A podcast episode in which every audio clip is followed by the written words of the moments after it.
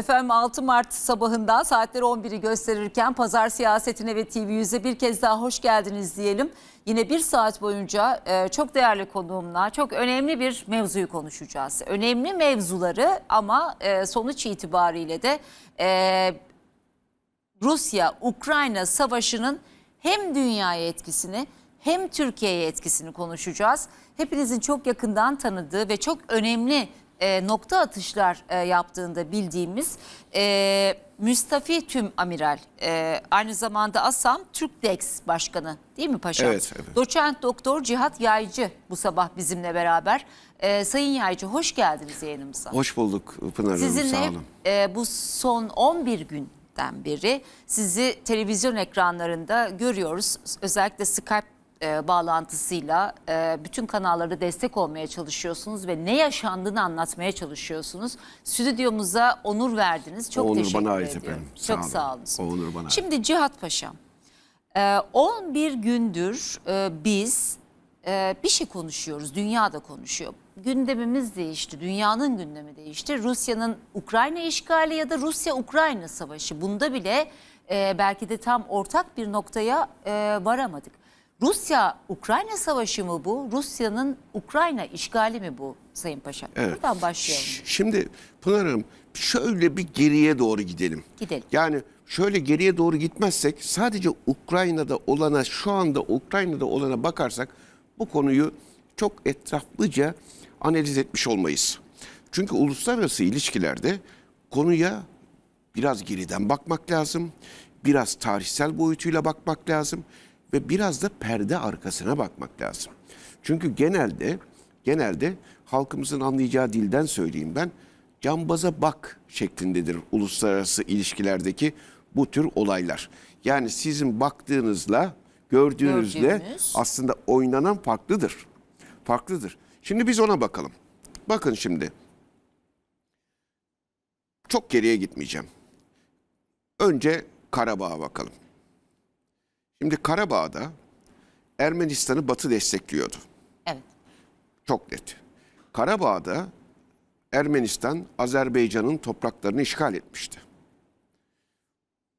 Ama neticede Türkiye'nin burada bir hakikaten bir savunma diplomasisi, politik diplomasi yani diplomasiyi biz ikiye ayırırız literatürde. İngiliz doktrinine göre bir politik diplomasi bunu dışişleri bacağı yapar. Bir de savunma diplomasisi bacağı vardır. Bunu O da da yapar. Savunma Bakanlığı yapar. Ve ikisi aslında ülkenin milli diplomasisidir. Türkiye'nin milli diplomasisinin bir başarısıdır Karabağ. Şimdi Karabağ'da neticede Azerbaycan to- işgal edilmiş topraklarının önemli bir kısmını kurtardı. Fakat Rusya Rusya bir kurşun atmadan Karabağ'a yerleşti ve ucu açık bir anlaşmayla Rus barış gücü şeklinde yerleşti. Karabağ, Kafkaslara yerleşti.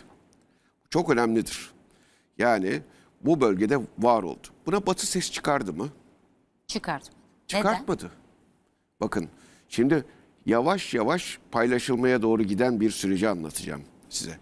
Sonra Kazakistan olayı. Bakın şimdi Kazakistan'a bakalım. Kazakistan Almatı'da eee, o zamanın devlet başkanı Nazarbayev ve Çin devlet başkanı Ping Almatı Üniversitesi'nde bir kuşak bir yol projesini açıkladılar. Çin'in. Çin'in ticaretini müthiş derecede ivmelendirecek proje. Ve bu projenin açıklandığı yer Almata, açıklayan da Nazarbayev ve Pink'ti. Ve projenin en uzun demiryolu bacağı ve karayolu bacağı Kazakistan'dan geçiyordu. Peki Kazakistan'da Nazarbayev başka ne yapmıştı? Nazarbayev büyük bir Türk lideridir. Büyük bir Türk lideridir. Kazakistan ortadan böldüğünüzde doğu tarafında Türk nüfusu fazladır. Çin'e yakın olan kısımda. Batı tarafında ise Rus nüfus vardır. Almaata doğu tarafındaydı. Ama Kazakistan'da bu Rusların müdahalesini önlemek için bu Ruslaştırma politikalarının Politikası. önleme, önlemek için aldı, yeni bir başkent yaptı. Nerede? Batı'da, Astana'da. Ve Türkleri doğudan batıya taşıdı. Peki bir günde neticede Tokayev'e devredildi. Nazar Bey'e bir gün dedi ki ben ayrılıyorum, yerime yardımcımı koyuyorum dedi. Nereden çıkmıştı bu? Niye ayrılmak zorunda kaldı? Bilinmez. Aslında tahmin edilir ama bilinmez. Kendi irademle demişti. Sonra ne oldu? Sonra bir gün aslında Çin'e de arazileri, tarım arazilerini vermişti Kazakistan. Ruslar da buna çok kızgındılar. Aslında Kazakistan'ı bir Rus toprağı gibi görürler. Rus toprağı gibi görüp Rus toprağına Çinlilerin girmesine Ruslar razı olmadılar. Çok büyük rahatsızlık duydular. Bundan tek ra- rahatsızlık duyan Ruslar mı? Tabiatıyla Amerika Birleşik Devletleri Çinlilerden. O zaman bir gün bir zam yapıldı. Zam yapıldı ve ertesi gün Türkiye'nin altı buçuk katı büyüklüğündeki bütün coğrafyaya müthiş bir asayişsizlik sardı Kazakistan'da. Her tarafta ay- ayaklanmalar başladı. Allah Allah. Ya, enteresandır yani bir günde. Çok enteresandır. Çok enteresan. Çok enteresan ve koskoca Kazakistan ordusu, kolluk kuvvetleri bunları bastıramadı. Ve bunun üzerine o güne kadar adı var kendi olmayan Rusya'nın başını çektiği kolektif güvenlik anlaşması örgütü bir anda tiyatro sahnesine geldi. Dedi ki ben varım. Tokayev, Nazarbayev'den sonra gelen devlet başkanı her nasılsa devlet başkanı olmuş Tokayev ne dedi? Ben kolektif güvenlik anlaşması örgütünü buraya davet ediyorum. Gelsinler bu huzursuzluğu bastırsınlar, asayişi sağlasınlar dedi. Ve yaklaşık bin kişilik Ruslardan, ağırlıklı Ruslardan oluşan ve Ermeni çapulcuların da olduğu bir asker grubu geldi. İki gün içerisinde Asayişi asayişi giderdi, e, sağladı. Şimdi ne oluyor? Durum durum o kadar acıdır ki geçen iki hafta önce iki hafta önce Putin Tokayev'i Kremlin'e çağırdı ve bir resim verdi. Ukra yani 15 gün önce olduğuna göre işgalden Ukrayna'da- 4 gün önce. Evet, hemen hemen o kadar. Ve dedi ki artık Kazakistan benim himayem altındadır. Tokayev'le öyle bir resim verdi. Ve daha bu savaşın hemen başlangıcında Azerbaycan Devlet Başkanı da çağırdı. Putin. İttifak anlaşması imzalayacağız dedi. Ve Aliyev'le, İlham Aliyev'le İttifak anlaşması. ittifak anlaşması imzaladılar. Batı'nın hiç sesinin çıktığını duydunuz mu? Hayır. Ne Kazakistan'daki müdahaleye Hayır. ne de Azerbaycan'ın ittifak anlaşması imzalamasına. Sonra Ukrayna meselesi Sizi çok heyecanlı dinliyorum estağfurullah paşam. Gerçekten Yani, çok heyecanlı e, dinliyorum. yani o- İzleyicilerimizin de yani bu heyecanla geliyoruz şimdi. Nasıl bir oyunun içerisinde olduğumuzu herhalde dinleyeceğiz sizden. Şimdi Ukrayna meselesine geliyoruz. Ukrayna meselesinde hemen bir cepheyi değiştirelim. Amerikan cephesine bakalım. Amerika da geriye saralım biraz işleri. Amerika Başkanı Biden yönetime gelirken ne demişti? Biz Avrupa'ya geri döneceğiz. NATO'nu NATO'yu güçlendireceğiz ve NATO'nun vazgeçilmez olduğunu göstereceğiz. Hem de çok yakın bir zamanda demişti. Şu anda bu Ukrayna Savaşı ile bu gerçekleşti mi? Gerçekleşti. Gerçekleşti. Fransa Devlet Başkanı iki Macron. sene önce Macron Beyin ölümü demişti. beyin gerçekten. ölümü demişti. Şimdi diyebilir mi acaba? Ama hala bu konuda şunu söyleyenler var. Yani NATO sınıfta kaldı. Ukrayna'yı yalnız bıraktı ya da işte Batı e, Ukrayna'yı yalnız bıraktı. Hala daha hatta Türkiye NATO'dan çıksın diyen e, bazı söylemler de var. Ha, bir kesim de NATO'nun e, gücünün burada zayıfladığını da düşünüyor sanki. Şimdi şöyle şöyle ona hemen bir soruyla cevap verelim. Evet. Çok basit bir soruyla hemen. Eğer Ukrayna NATO üyesi olmuş olsaydı Rusya bu müdahaleyi yapabilir miydi? Yapabilir miydi? Yapamazdı. Yapamazdı. Yapamazdı. Göze mi almazdı NATO ile savaşmayı? Kesinlikle almaz. Şimdi dünya düzeni bakın dünya nasıl kur- kuruldu? Bu düzen nasıl kuruldu bu son dönemde? 1947'ye gidelim. Şimdi her şeyde sanki biz Bunlar birbirleriyle bize gösterilen o cambaz oyunu var ya o işte. Sanki bunlar birbirleriyle sürekli didişiyorlar. Didişmiyorlar mı? Bu bir denge oyunu. Power equi- equilibrium denilir buna uluslararası ilişkilerde. Power equilibrium'un bir parçasıdır. Yani güç dengesinin bir parçasıdır. Güç dengesi böyle sağlanır. Güç dengesiyle de dünya dengesi sağlanır. Ve şu anda e, hani beş tane güç var ya dünya beşten büyüktür diyor Sa- Sayın Cumhurbaşkanı da hakikaten doğru. Çünkü o beşinin hegemonyası altındadır. O beşinin kurduğu düzenin devam ettirilmesi istenmektedir dünyada. Bakın bu çok önemlidir. O beşli dünyanın dünyada bir düzen kurmuştur. O düzenin bu beşli arasında devamı öngörülür. Hala da işte Hala da. gördüğümüzde budur. Aynen odur. Bakın 1947'de düşünün. Bu iki kutuplu dünya nasıl kuruldu? İki tane düşman arasında kurulmadı. İki tane müttefik arasında kuruldu. İkinci Dünya Savaşı'nda Sovyetler Birliği ile Amerika Birleşik Devletleri müttefikti. Müttefikti. Ve Almanya'yı yendiler, masaya oturdular Yalta ve Potsdam'da. Dediler ki biz bir daha bir dünya savaşı olmasın. Gel şu dünyayı bir şekilde yönetelim. Nasıl yönetelim? İkiye ayıralım. Bir kutup sen ol, bir kutup da ben olayım. Aynen böyledir. Bakın hiç abartmıyorum. Yani e nasıl? İlginç bir şey dinliyorum Tabii. şu an. Yani Bunu bir mesela, kutu- Hani hep işte NATO Sovyet Sosyalist Cumhuriyetler Birliği'ne karşı işte o güce karşı kurulmuş bir pakt. Evet. Ee, işte biz hep böyle e, bu noktada işte karşılıklı birbirlerine hep bir güç gösterisi yapan iki emperyal güç. İşte geldiğimiz noktada da yine onların sanki savaşını görüyoruz ama e, şimdi gerçek ne biraz daha açmaya çalışalım e, Evet. Sayın Paşam. Şimdi siz bu e, işgal başladığının ertesi günüydü galiba siz yayını aldığımızda dediniz ki Ukrayna düştü. Ama düşmedi. E, Amerika Birleşik Devletleri dedi ki, Pentagon dedi ki Kiev 96 saate kadar düşer dedi. Düşmedi. E, ne oluyor? Yani Rusya tam bir güç kullanmıyor diyen var. Rusya hezimete uğradı. Ukrayna'dan hiç böyle bir direniş beklemiyordu diyen var. Siz ne taraftan bakıyorsunuz? Şimdi şöyle Ukrayna e, ben Ukrayna gitti dedim.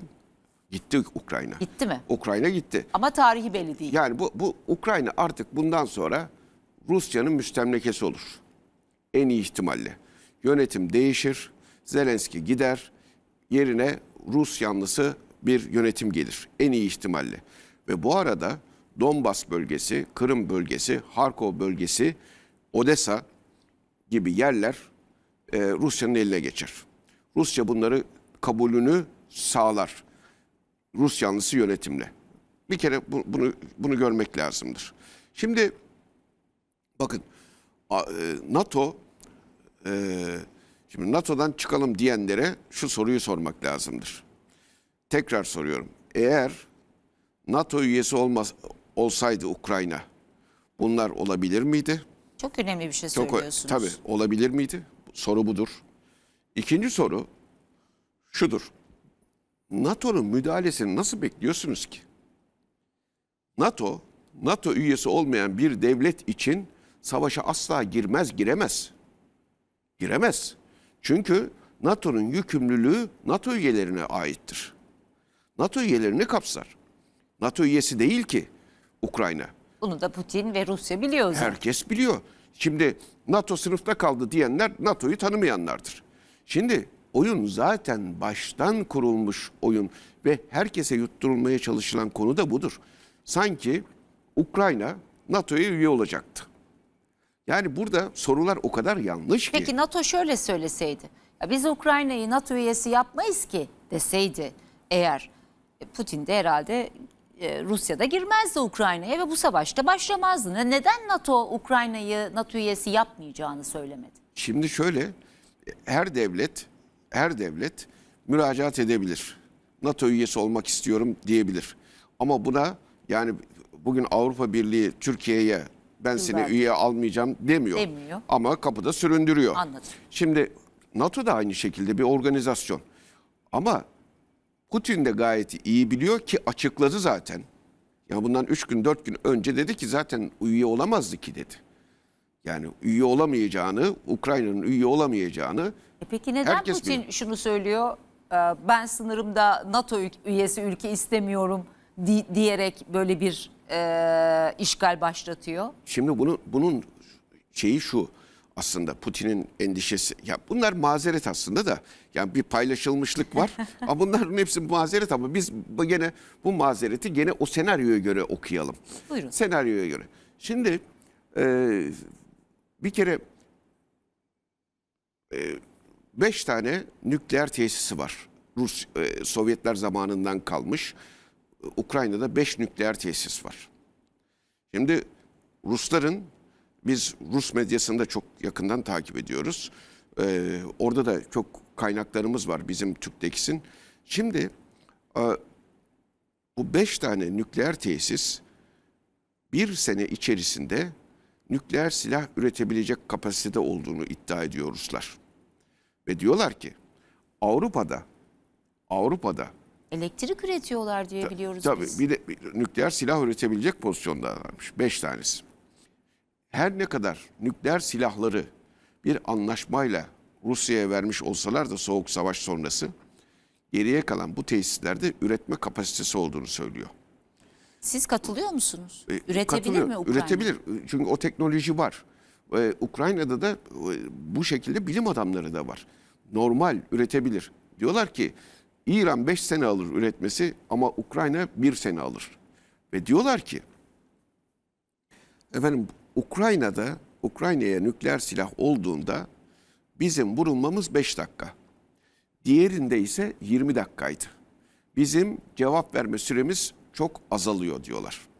Şimdi bunların hepsi aslında aslında e, tamamen bir e, mazeret oluşturma. Yani bir e, aslında somut bir şey yok. Somut bir şey yok. Yani Ukrayna nükleer tesislerinde nükleer silah yapabilir Evet, diye evet. bir tez öne sürüyor. Yani Rus medyası belki de e, kamuoyuna böyle bir bilgi veriyor. Yani Rus halkını Putin'e destek için işte Ukrayna'da böyle bir nükleer e, bize karşı bir nükleer e, denemeler yapılabilir diye. Belki bu bir kamuoyunu propaganda. propagandası mıdır? Tabii. Tabii propaganda, propaganda ama gerçeklik payı var mıdır, yok mudur Peki bilmiyorum o ama nükleerden çıkmak istemiyorum Evet. eee, Cihat Paşam mümkünse. Çünkü bunu şöyle söylüyorlar. Yani bir nükleer kartı eee, hep bir açıldı bu son birkaç günden beri. Rusya diyor ki bu kartı Batı kullanıyor diyor ama Batı da diyor ki nükleerle tehdit ediyor diyor. Eee, çok sıkışırsa Rusya devlet başkanı Putin nükleer kartını açar mı gerçekten? Şimdi şöyle söyleyeyim. E, Ben açacağını düşünmüyorum. Ama e, taktik nükleer silahlar var. Yani çok kısıtlı alanda kullanılabilecek silahlar var.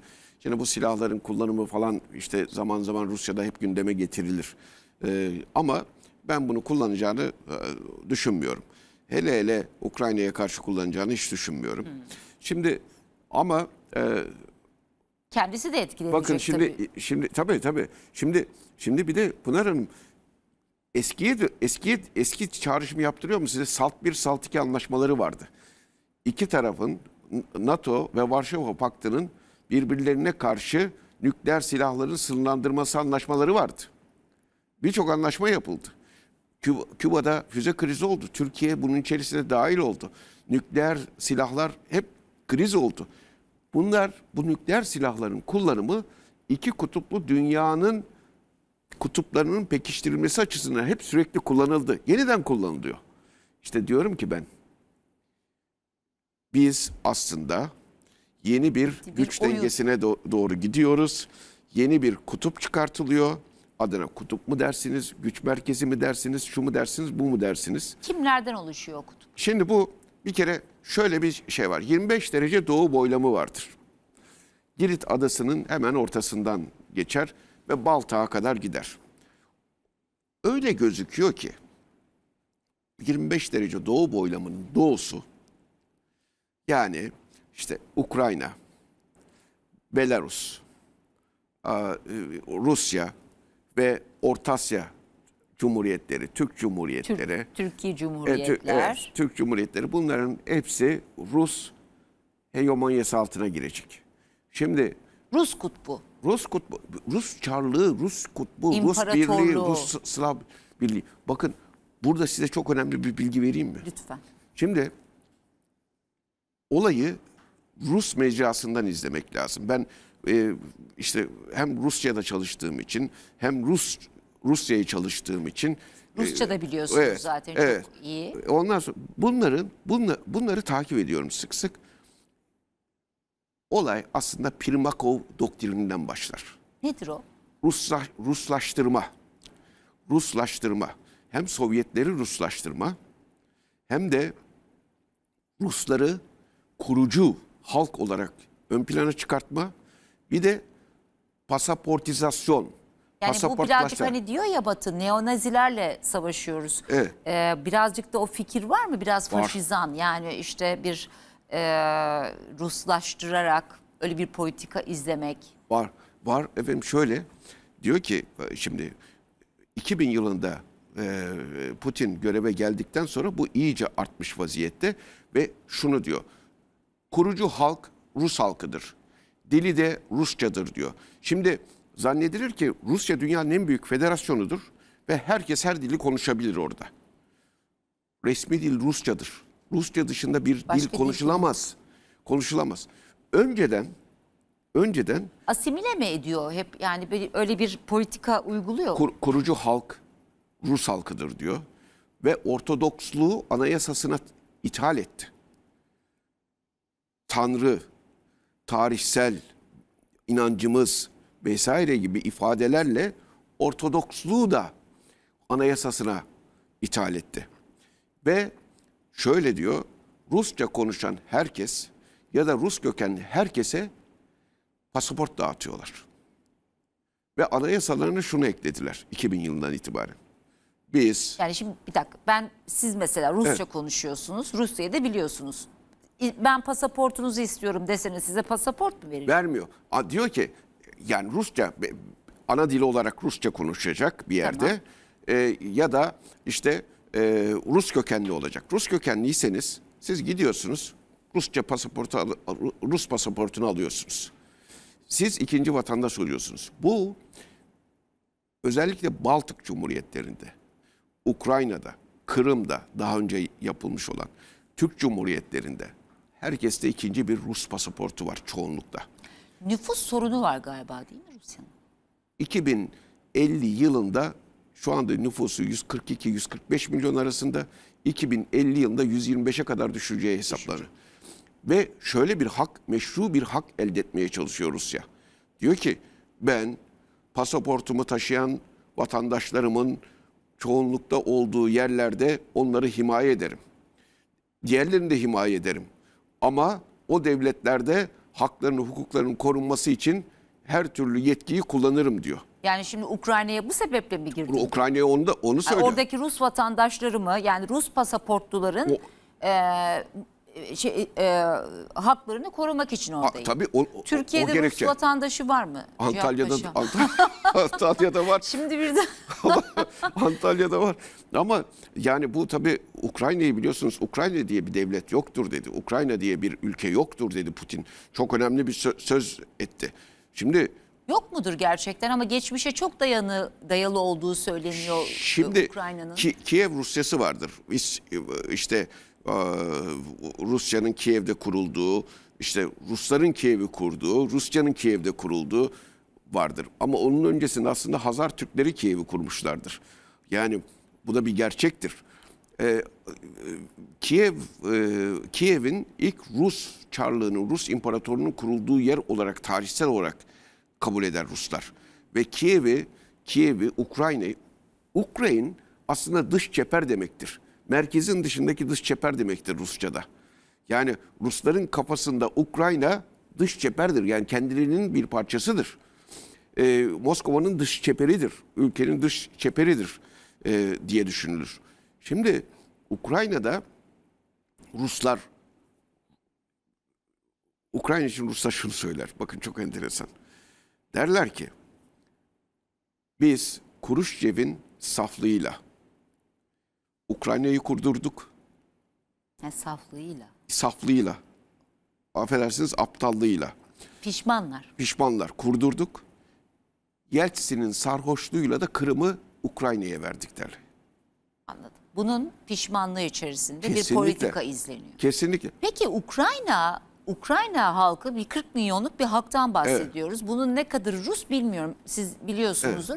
Şimdi e, içeride e, müthiş bir işte direniş var. Ukrayna diyor ki ben batılı olmak istiyorum. NATO'da olmak istiyorum. Mu diyor yani gerçekten mi böyle diyordu? Yani Ukrayna halkı bunu mu istiyordu? Neden Rusya ile beraber olmak istemiyordu da kendini batıya entegre etmeye, NATO'ya et- entegre etmeye çalışıyordu? Şimdi şimdi burada Gerçek mi bu gerçek? Şimdi şimdi Ukrayna'yı Ukrayna'yı şöyle anlatalım halkımıza. Ukrayna ortadan batı ve doğu diye iki Ukrayna vardır. Çok nettir bu. Batı Ukrayna Katoliktir. Katoliktir. Doğusunda yaşayanlar Ortodoks. Ortodokstur. Ve Rusya'ya yakındır onlar. Onlar Rusya'ya müzahirdir. Bu batıdakiler de Polonya tarafındadır ve bunlar da batıya müzahirdir. Şu anda Rusya doğuya e, entegre değil mi? Entegre tabii. Şimdi do- Rusya doğudan zaten başladı. Başladı, alıyor, ala ala gidiyor. Gidiyor. Şimdi onun için yani net bir şekilde ben e, NATO'ya girmek istiyorum e, a- falan deme, demek dediklerini söylemek çok iddialı olur. Neden? Şimdi hemen 2014 yılına dönelim. Ne oldu 2014 yılında biliyor musunuz? Şimdi halkımız bunu iyi hatırlasın. 2014 yılında Rusya Cumhurbaşkanı Yanukovych vardı. Seçimle gelmişti. Yanukovych. Yanukovych işte bu tür zorlamalarla Avrupa Birliği ile bir ortaklık anlaşması imza, imzalanması istendi Yanukovych'ten. İstendi, Evet. İstendi. Adam da dedi ki ben imzalamıyorum dedi.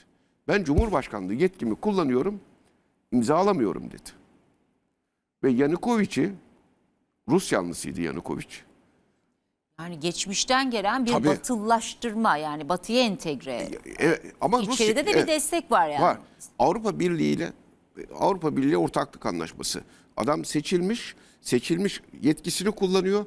Yetkisini kullanınca imzalamayınca Avrupa'nın baskısıyla 2014 yılında Yanukovych Cumhurbaşkanlığından azledildi. Yerine geçici bir süre bir başka adam getirildi çok az. Sonra Sonra da- Poroshenko geldi. Avrupa taraftarı ipler iyice koptu. Şimdi ortada e, şey diyorlar Rusların da e, bu konudaki argümanı şu. Darbe yapıldı. Yani şeye darbe yapıldı. Oradaki seçilmiş cumhurbaşkanına darbe yapıldı diyorlar. Şimdi böyle de bir Düşünce durum, var. düşünce var. Şimdi bu iç dinamiklerini iyi değerlendirmek lazım. Bir tarafta Katolikler var, bir tarafta Ortodokslar var. Zaten ortada bir karışıklık var. Bu karışıklıktan herkes istifade ediyor. Zaten tam bir kararsızlık var. Batıya mı gitsek, doğuya mı gitsek kararsızlığı var. Rusların müthiş bir milliyetçilik baskısı var. Rus nüfusu yaşıyor. Ukraynalıların dili Ukraynaca Bak, konuşuyorlar. Ukraynaca, Ukraynaca Rusçanın bir diyalektiğidir. Şimdi mesela Vladimir, Vladimir Putin. Burada ne diyor? Volodymyr. Volodymyr. Volodymyr Zelenski. Zelenski. Çünkü bu kadar farktır. Fark budur. Anladım. Fark budur. Yani e, gittiğiniz zaman Rusça bilen herkes oradaki tabelaları okur, konuşur, eder falan.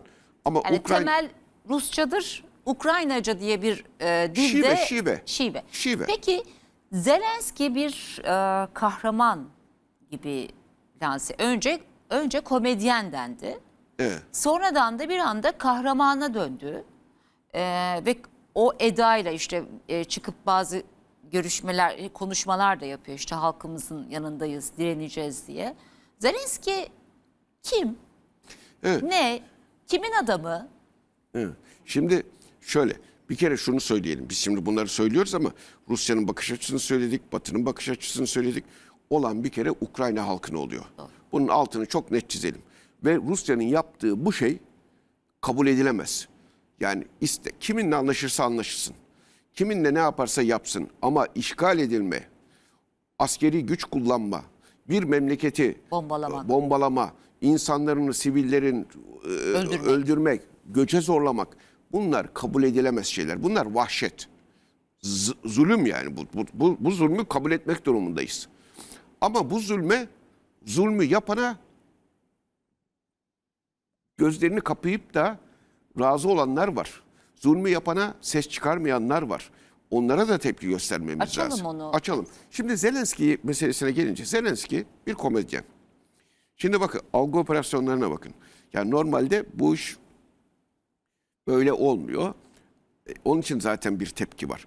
Şimdi Zelenski bir komedyen ve bu baş, başbakan rolü oynuyor. Halkta bir, bir ciddi algı operasyonu yapılıyor.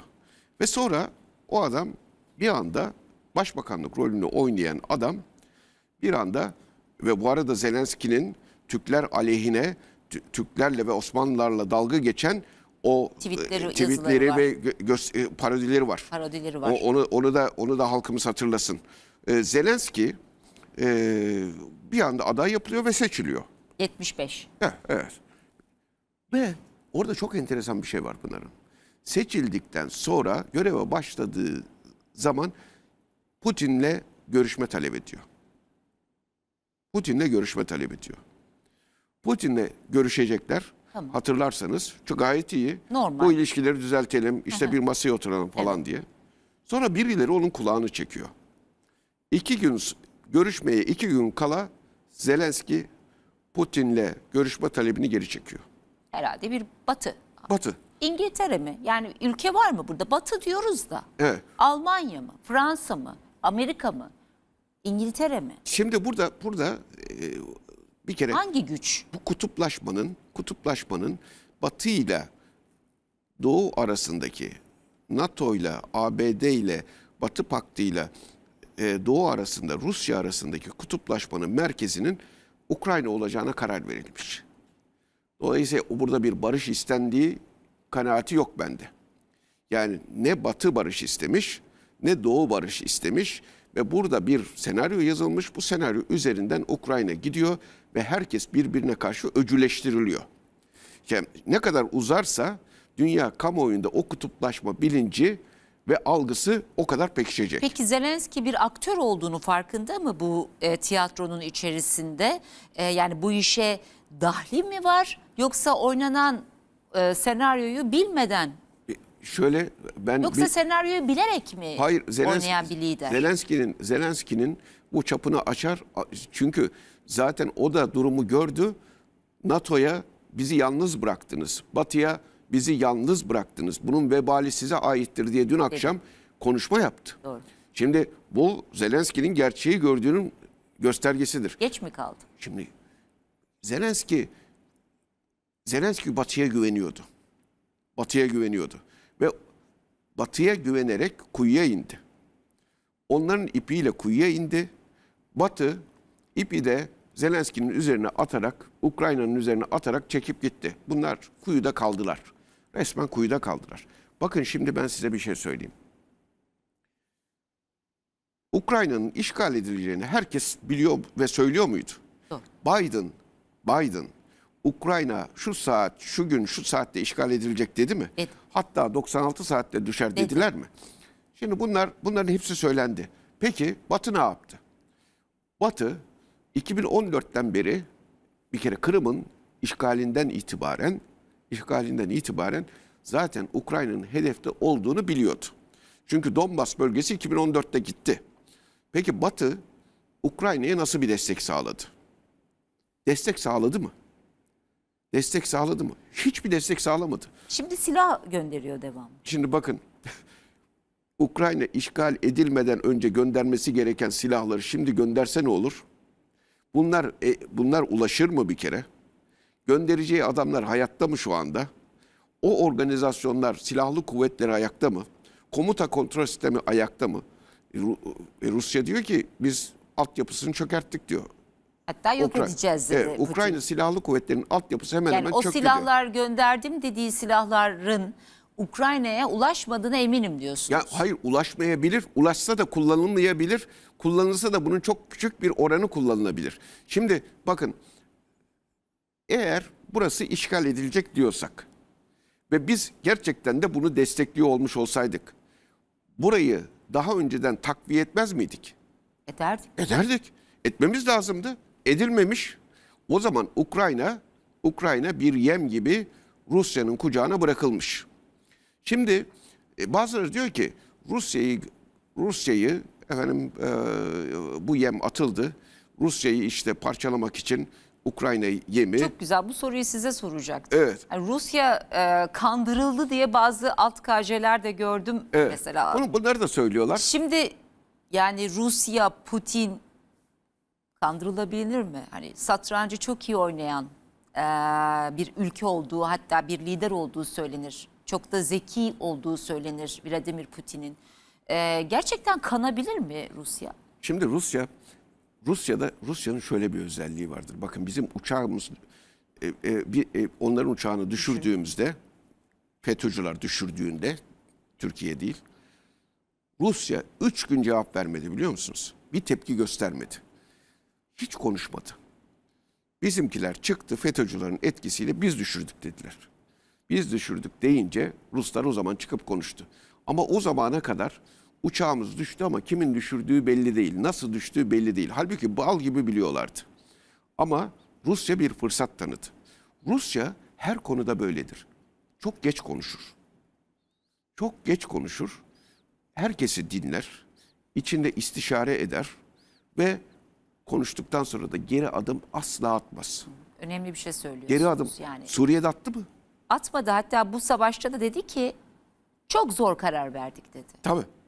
Çok zor karar verdik. Evet. Şimdi bu bu kararı verirken Artık geriye dönüşü yok. dön, dön- döndüğü an bir Putin Peki biter. Cihat Paşam, şimdi şu söyleniyor. Bu doğru mu? Asparagas mı? Doğru mu? Değil mi? Kiev'e yakın bir bölgede e, bir tabur olduğu yani Rus askerlerin olduğu söyleniyor. Ve istese hemen Kiev'i alabilir, e, ele geçirebilir fakat adım atmıyor. Ukrayna'da o tabura bir saldırı düzenlemiyor ki düzenleyebilir deniyor. Ukrayna'da bir saldırı düzenlemiyor. Orada ne oluyor yani bu gerçekten böyle bir şey var mı? Çünkü 10 kilometre kaldı 3 gündür. Hatta biz dedik ki cumartesi akşam eğer 10 kilometre yani bu şeyle giderse zaten gündüz de gidiyor galiba e, an- yani tam bilmiyorum ama askeri e, şeyleri. E, yani cumartesi günü Kiev düşer eğer bu, bu şekilde giderse dedik. Düştüğü falan da yok yani ne oluyor orada ne oluyor yani tabur orada mı Rusya neden Kiev'i almıyor? Niye Şimdi- Kiev'i e, ele geçirmiyor Rusya? Şimdi Rusya diyor ki burada Ruslar yaşıyor diyor. Ukrayna Rus'tur diyor. Ve Rusların kendi soyundan olduğunu söylüyor. Ve Ukrayna'yı da başka bir ülke olarak kabul etmiyor. Başka bir devlet olarak kabul etmiyor. Sivil koruması Evet. yapıyor. Ve şimdi diyor ki ne halkı düşmanlaştırayım diyor ama ben burayı da işgal edeyim diyor. Onun için kuşatmayla diz çöktürmeye çalışıyor. Görünen o. Kuşatmayla diz çöktürmeye çalışıyor.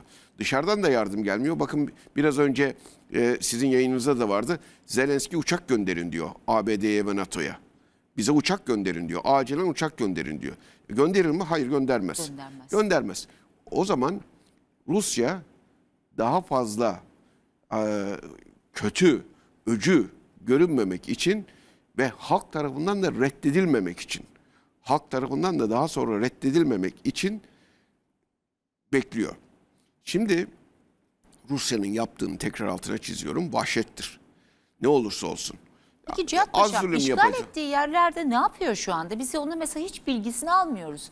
Ee, biz Kiev'e odaklanmışken Karadeniz kıyılarındaki bazı yerleri de alıyor değil mi? Ele Evet. geçir. Ne yapıyor? Ele geçirdiği yerlerde ne oluyor? Asayiş var mı?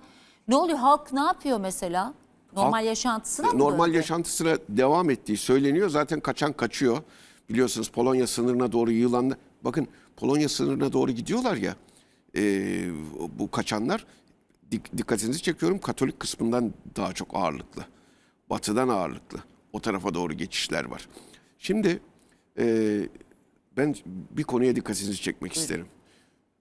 Halkımızda ya biz do, biz şimdi doğruyu söylemek durumundayız. Lütfen. Ve ve ve yani gerçekten Yani çok sizin önemli. söylemleriniz zaten her şeyin üstünde. Mariupol'da, yani. Mariupol'da dün sivillerin tahliyesi için ve diğer yerlerde ateşkes ilan edildi. Evet. Sivillerin tahliyesi için. Tahliyeyi yaptırmayan ateşkes olmadı, ateşkesi ihlal etti diye Ruslar sivillerin tahliyesini Ukrayna yaptırmadı. Yani Ukrayna diyor ki Rusya sivil koridorları hedef aldı dedi. Ama diyor ki Rus Rusya da dedi ki hayır Evet. oradan sivil geçişi yoktu dedi. evet sivil geçişi Bu yok. hangisi doğru? Şimdi şimdi bakın acaba şu soru mu var? Sivillerin boşaltılması durumunda Rusya o şehri ele geçirecek diye siviller kalkan olarak mı kullanılıyor? He. Yani Ve ve siviller siviller kurban mı ediliyor? Ya bu bu bu da bu da bu da no- normal değil.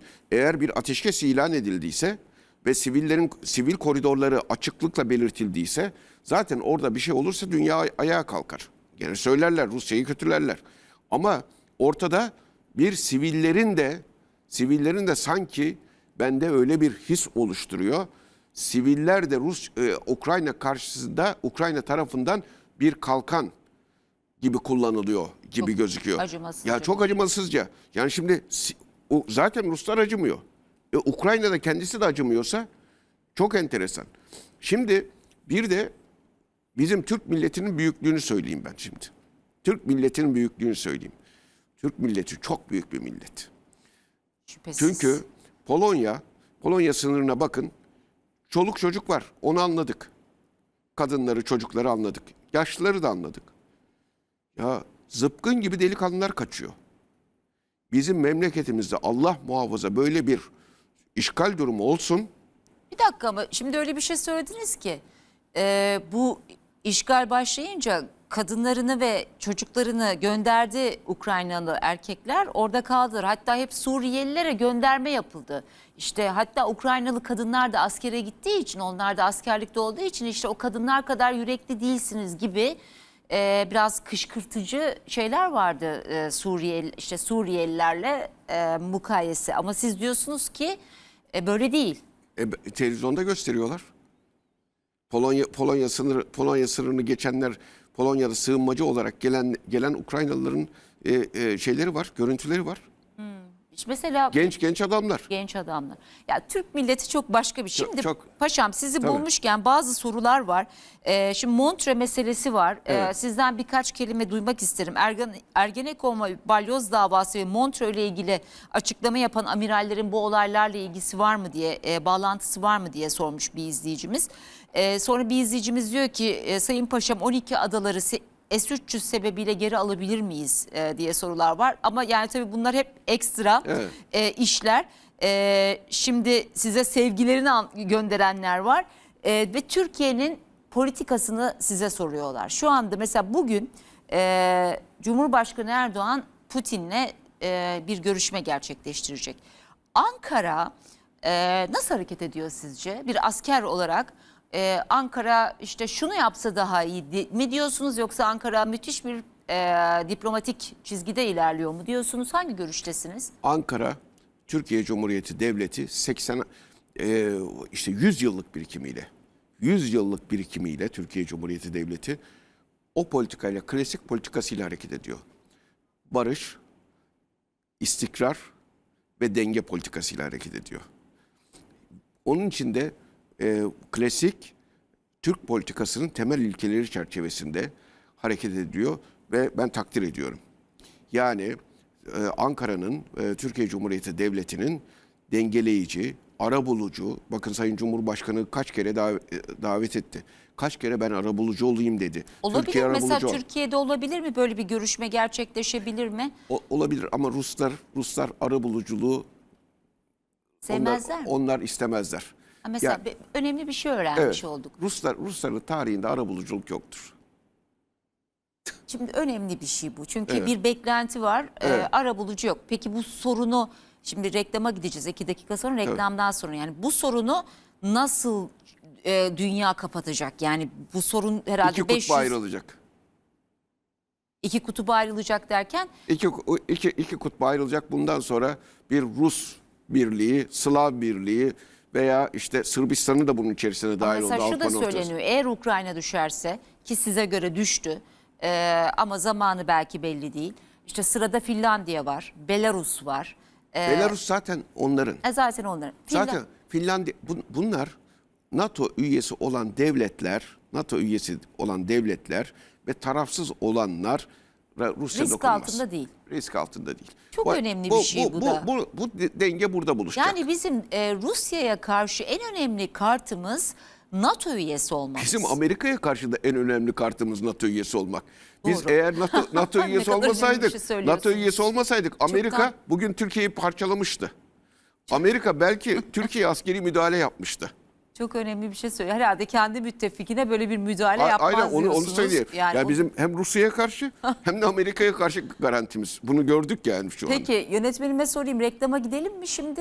Ee, gidelim reklamdan sonra ya hiç reklama bile gidesim yok.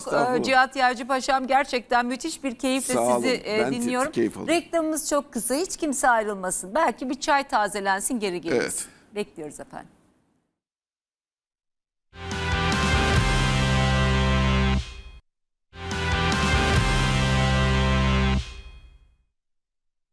Evet efendim e, Müstafi Tümamiral Cihat Yaycı, doçent doktor Cihat Yaycı Paşa ile konuşmaya devam ediyoruz.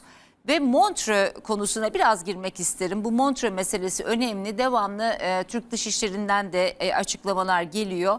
E, bu noktada Türkiye doğru hareket ediyor mu? E, ne yapmalı sorusunu sorayım ve Türkiye yansımasını bu savaşın özellikle biz kendi ülkemizi düşünelim. Türkiye yansımasını Sayın Paşam rica edeceğim Şimdi sizden. öncelikle şu Montreux konusunda bu savaş bugüne kadar yapılan Montreux algısının bizim üzerimize yapılan Montreux algısının ve kamuoyuna yapılmak isteyen Montreux algısının tamamen zıttı olduğunu göstermiştir.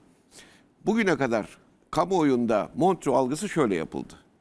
Batı, Amerika Birleşik Devletleri, NATO Montreux'u istemiyor. Montreux'u delmek istiyor. Ki birçok akademisyen, asker hep bunu söyledi. Bunu söylediler. Hep bunu söylediler.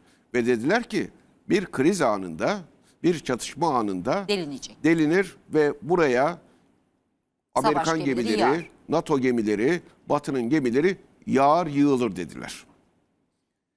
Ben de hep aksini söyledim. Dedim ki bakın Montreux Batı kıyıdaş olmayan devletlerin e, şeye geçişini, Karadeniz'e geçişini önler. Ama asıl sebep Rusya'nın Akdeniz'e geçişinin önlenmesidir dedim. Asıl sebep, önemli sebep budur. Rusya'nın güç aktarımının önlenmesidir. Yani sıcak denizi Rusya'nın tek Karadeniz'dir. Şimdi sıcak deniz kavramını tekrar hatırlatalım halkımıza. Sıcak deniz içinde yüzülebilen ılık deniz anlamında değildir Ruslar için.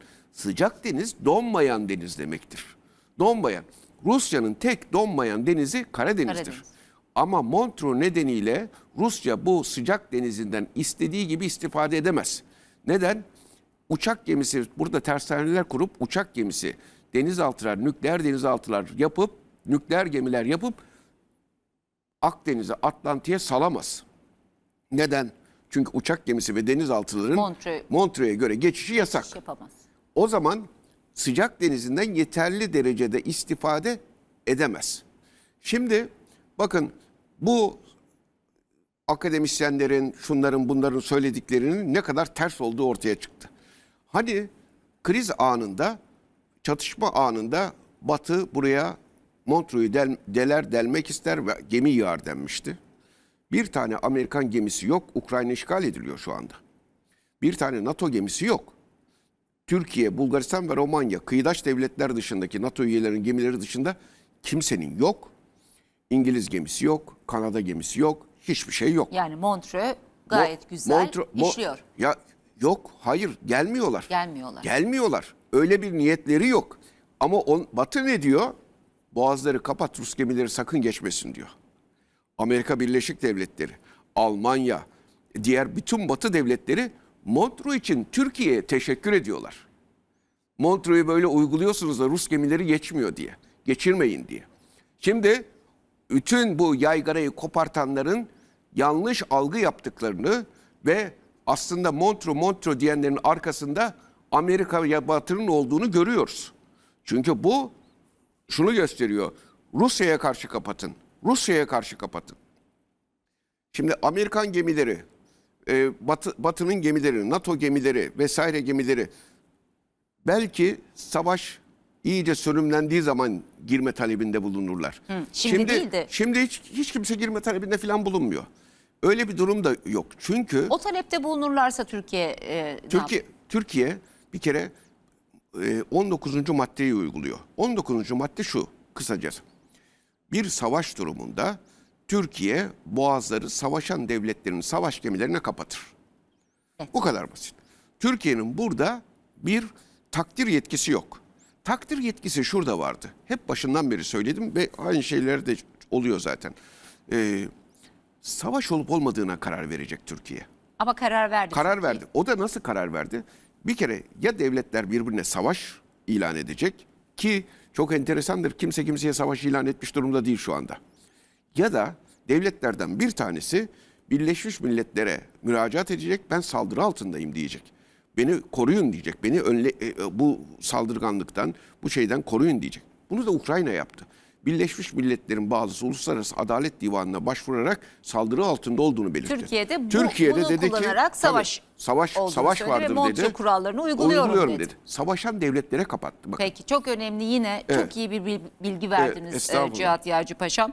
Şimdi e, dün itibariyle Türkiye içerisinde bir yaşanan bir, bir durum var. Şu ayçiçek yağı meselesi var. Sosyal medyada biraz bunun kışkırtıldığına da şahitlik ediyoruz. Yani inanılmaz görüntüler var. İşte kuyruklar, yağlar biz Ukrayna'dan yağ alıyoruz. Nedir bu? Yani bu e, Rusya-Ukrayna işinin en e, şey kısmı ayçiçek yağıyla kendini gösterdi Türkiye'de. E, Türkiye yansımasına ne ne oluyor e, Evet. Sayın Paşam? E, şimdi e, Pınar'ım bunu ilk defa biz gündeme getirdik. O da biz e, oradaki kaynaklarımızdan öğrendik ki 15-16 tane Türk gemisi Azak Denizi'nden yağ taşıyan e, gemi e, Azak Denizi'nden Ruslar tarafından salınmıyor. Ruslar tarafından tutuldu. O gemiler dışarıya gönderilmiyor diye. E, ve dedik ki bakın yakında Türkiye'de yağ sıkıntısı çekilmeye başlanır. Ya da bunu istismar etmeye kalkanlar olabilir. Ki görüldüğü kadarıyla e, hemen ilk etapta istismar edilmeye başlanmış ve yağ fiyatları iki katına kadar fırlamış neredeyse. Ve kuyruklar vesaire oluşmaya başlamış. Şimdi savaşın en basit günlük yaşantımıza etkisi bu. En basit. Bakın bunun dışında Türkiye hep hep biz Ukrayna Rusya için konuşuyoruz. Ya ben şunu söylüyorum benim bir sözüm var. Ben ne Avrasyacıyım ne Atlantikçiyim. Ne Rusyacıyım ne ABD'ciyim. Ne Çinciyim ne başka bir şeyciyim. Ben Türkiye'ciyim. Ben Türk milletçiyim. Ben Türkiye Cumhuriyetçiyim. Türk milliyetçisiyim. Yani ben Türkiye açısından bakarım. Pergelimin merkezi de Ankara'dır. Buradan bize ne etki eder ona bakmak lazımdır. Bizim bir kere bunu tartışmamız lazım. Bakın şimdi. 5 milyon turist şu anda gelmiyor.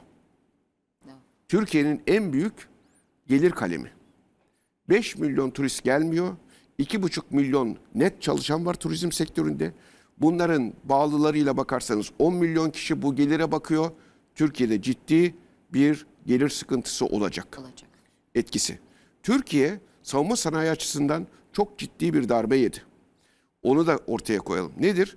Milgem projesi yapıyordu. Milgem gemilerinin milli Cihat gemiler. Paşam toparlayarak gideceğiz söz Evet, milli bitmiş. gemiler, milli gemiler efendim e, yapılıyordu. Gemi makineleri, uçak ma- motorları onlar da onlar da kaldı. durdu. İHA SİHA motorları kaldı.